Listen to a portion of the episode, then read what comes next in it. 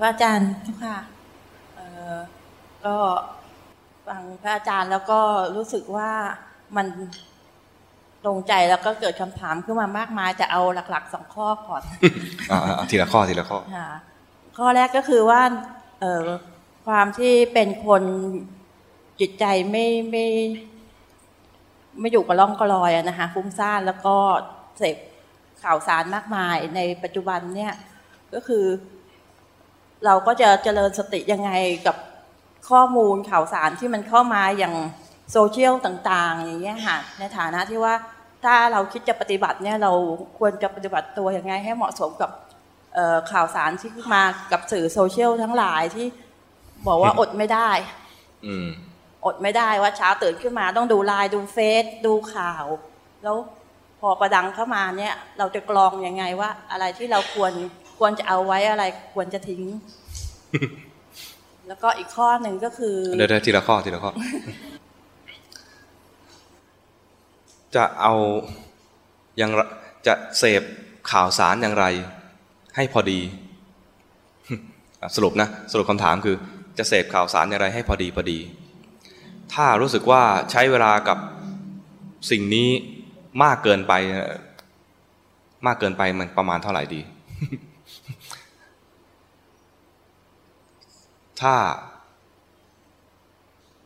ชั่วโมงแล้ว ยังอร่อยกับข่าวสารอยู่เนี่ยนะ น่าจะมากเกินไปล้วถ้าเป็นทีวีปกติทั่วไปรายการข่าวมันเท่าไหร่ ชั่วโมงหนึ่งฮะครึ่งชั่วโมง เอาแค่ครึ่งชั่วโมงพอ ติดตามข่าวเพียงแค่ว่ามันเกิดอะไรขึ้นบ้างในบ้านเมืองนี้หรือในโลกนี้ ให้พอตามข่าวก็ทันพอ ไม่ต้องถึงขนาดว่าจะไปเมาส์กับใครก็ได้ แบบตามรายละเอียดว่าตกลงเมียเขาชื่ออะไรกันแน่เนี่ยฮะไอ้ลูกสาวมีแล้วแล้วลูกชายชื่ออะไร แล้วไอ้เมียปัจจุบันหน้าตาเป็นยังไงอะไรเงี้ยไม่ต้องไปตามขนาดนั้น มันน่าเบื่อ ไม่ต้องไปรู้บางบางข้อมูลไม่ต้องรู้ก็ได้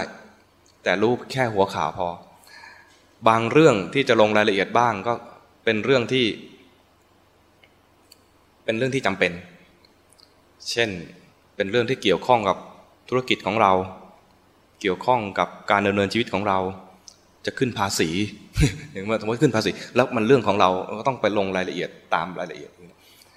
เกี่ยวกับรถยนต์ว่ากระบะตกลงเขาให้นั่งหรือเปล่า แคปนี้จะให้นั่งหรือเปล่าต้องติดตามรายละเอียด เพราะเรามีรถกระบะอย่างเงี้ยนะก็ต้องตามรายละเอียด ก็ก็ดูดูเท่าที่มันเป็นประโยชน์กับเราจริง ส่วนข่าวอื่นๆเนี่ยดูเพียงแค่ว่ามันมีอะไรเกิดขึ้นในบ้านเมืองนี้เมืองบ้านเมืองนี้ แล้วก็มีอะไรเกิดขึ้นในในโลกนี้ ไม่ให้มันตกข่าว ไม่ใช่ว่าเขาจะยิงกันอยู่แล้วเลยยังไม่รู้เรื่องเลยประมาณมีโยมให้ข้อสังเกตอย่างหนึ่ง อันนี้โยมเขาบอกบอกว่า ถ้าใช้โทรศัพท์ แล้วต้องมีไอ้ไอ้อะไร power bank แสดงว่าใช้มันเยอะตอนนี้ใช้ทำอะไร โทรศัพท์จริง ๆ ยุคใหม่เนี่ยนะ มันออกแบบมาสำหรับว่าอยู่ได้ทั้งวันโดยไม่ต้องชาร์จ ถ้าเราชาร์จ โดยที่ยังไม่หมดวันเนี่ยนะ ยังไม่กลับบ้านแล้วต้องชาร์จแล้วต้องมี power bank เนี่ยนะแสดงว่าเราใช้มันบ่อย เราใช้มันบ่อยเนี่ยเขาตั้งตั้งข้อสังเกตนี้ และเขาลองลบแอป Facebook ออกจากโทรศัพท์ ปรากฏว่า โทรศัพท์ แบตเตอรี่ไม่หมด ใช้ได้ทั้งวัน แล้วลองเอาใหม่ โหลดมาใหม่ ก็ใช้เหมือนพฤติกรรมแบบเดิมที่ตัวเองเคยเคยทำเวลาดูอะไรขึ้นมาก็อยากจะดูต่อเมื่อไรขึ้นมาอยากจะดูต่อจำเป็นไม่จะเป็นไม่รู้แต่อยากดู อยากรู้ มันไม่ได้เปลืองที่แอป มันเปลืองที่คน คนใช้มัน มันใช่ว่าไม่ใช่ว่าแอปนี้มีแล้วอยู่ในเครื่องแล้วจะจะเปลือง แต่เราเปิดแอปนี้บ่อยๆเข้าใจไหมเราเปิดตรงนี้บ่อยๆ เราใช้มันบ่อยๆ มันเลยเปลือง แอปนี้มันน่าสนมีเรื่องราวในนี้น่าสนใจมาก พาเราท่องเที่ยวไปทั่วจักรวาล ใช้มันบ่อยมันเลยเปลือง ถ้ารู้สึกว่าต้องชาร์จแบตชาร์จแบตบ่อยๆเนี่ยนะแสดงว่าเราเริ่ม จมอยู่กับโลกตรงนี้มากเกินไป ถ้าจะให้ดี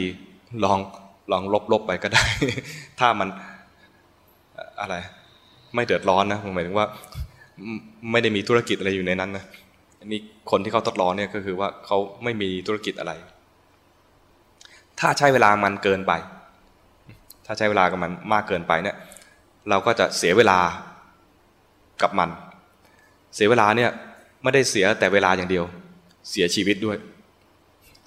เราเสียชีวิตไปสองชั่วโมง ไปกับเรื่องราวที่อาจจะไม่เกิดประโยชน์อะไรเลยเนี่ยนะเสียไปแล้วไม่ได้กลับคืน เมื่อไม่ได้กลับคืน ถ้าเสียไปเดือนละ วันละสมมติเสียเวลาในการดูตรงนี้นะวันละสามชั่วโมง เดือนหนึ่งกี่ชั่วโมง